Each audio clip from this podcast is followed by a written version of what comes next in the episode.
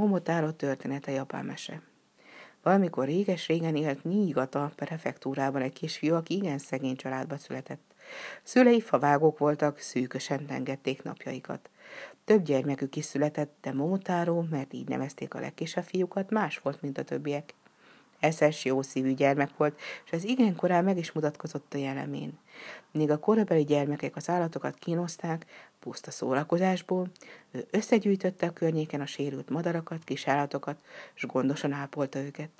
Csodálkoztak is a felnőttek, ugyan minek bajlódik velük, hiszen ezek csak állatok. Történt egyszer, hogy a falu főterén egy kutyát álltak körül a fiúk. A kutya nyakán kötél volt, annál fogva kötötték egy oszlophoz. Sterítorokból ordítoztak, ütötték, verték, és örvendeztek azon, ahogy a kutya vinnyog fájdalmában. A többiek helyeselni kezdték, mikor az egyik azt javasolta, hogy gyújtsák meg a kutya farkát. Ekkor ért oda Momotáró. Miért bántjátok ezt a szegény állatot? Kérdezte határozott hangon. A fiúk döbbenten fordultak meg. Még sosem volt példa ilyesmire, hogy valaki egy állatvédelmére keljen, hiszen még felnőttek is álltak ott a kutya körül, s mosolyogva bíztatták a vásott kölyköket. Mikor aztán meglátták, hogy a hős védelmező milyen kicsi fiú, igen megharagudtak. Na nézd csak a kis tökmag! Te meg minek avatkozol a dolgunkba? Talán kérsz te is pár vesző suhintást? Mordult rá a legnagyobb fiú, aki egyben a hangadó is volt a kínzásban. Hiszen ez a kutya is csak egy érző lény. Neked vajon hogyan esne, ha így bánnának veled? Erre gondoltál már? Felelt vissza Momotáró, s határozott hangjában nyoma sem volt félelemnek. Megállt a levegő. A kutya kihasználta, hogy egy pillanatra abba maradt a kínzás, s gyorsan az oszlop mögé bújt. A falusiak kezdtek a gyerekek köré gyűlni. Megszólalt az egyik. Na hát, ez a favágó fia. Te meg kinek képzeled magad? Hogy merészeled rendre utasítani ezeket a gyerekeket? Nyomban ellátjuk a bajodat, te kis senkiházi, kiáltotta, s rögvest el is kapta Momotáró karját. A legnagyobb suhanc pedig már közeledett a tüskés faággal, hogy majd ellátja az akadékoskodó kisfiú baját. Ekkor azonban különös dolog történt. Kopott ruhás, vándorszerzetes vált ki a tömegből, s megindult a gyermekek felé. Mikor a suhanc lesújtott a faággal Momotáróra, aki rezzenéstelen arccal várta az ütést, az ág hirtelen lehulló cseresznyevirág szirmokká változott. A csirkefogó döbbenten nézte az ütés nyomán szálló szirmokat, melyek egész belepték Momotárót.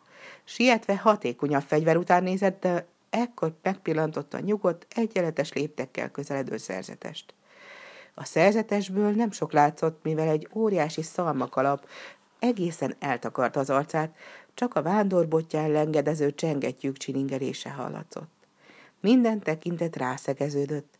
A szerzetes lehajolt, és az eleddig vicsorgó, ám most meghunyászkodott kezét nyaldosó kutyát eloldozta a póznától. Hogy merészeled elrontani a mulatságunkat, te vándor? Dörrent rá a falufőnök, aki közben úgy szintén a csődülethez ért. Itt én vagyok a törvény. Ugyan-ugyan, szószéki, miféle törvény vagy te?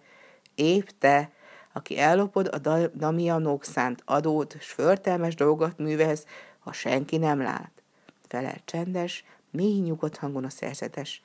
De bármi halkan szólt is, még a leghátul állók is hallották a szavát. A falufőnök arcába kifutott a vér. Pár lépést hátrált, s körülkémlelt, hát ha nem hallották az emberek, amit a pap mondott. Honnan tudja ez egyáltalán a nevét? S honnan tud a visel dolgairól? Rémült gondolataiból a szerzetes hangra ijasztotta fel. Én más törvényt ismerek. A Buddha törvényét, mely azt mondja, légy irgalmas minden érző lénnyel, segítsd és óvd létüket minden erőddel. Ez a törvény sokkal hatalmasabb nálad, falufőnök. A szerzetes felemelte a fejét, és az óriás szalmakalap alól nyugodt, harmonikus halványan mosolygó arc bukkant elő. Tudod, minden cselekedetnek megvan a következménye, amelyet vagy most nyomban, vagy később szenvedsz el.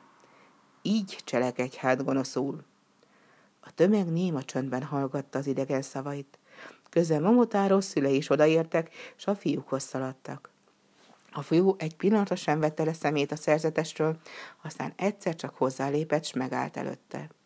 A szerzetes a szülőkhöz fordult. A fiú velem jöhet, ha akar. Akarsz a pappal menni? Kérdezte Momotárótól az apja. Akarok, édesapám, felelte a fiú. A tömeg némán csodálkozva nézte, hogy a pap elindul nyomában a pöttöm kisgyerekkel, csak úgy szedte a lábát, hogy lépést tartson vele. Kis idő múlva az apa utánuk szaladt, s mélyen meghajolva megkérdezte a szerzetest. Mi a neved, uram?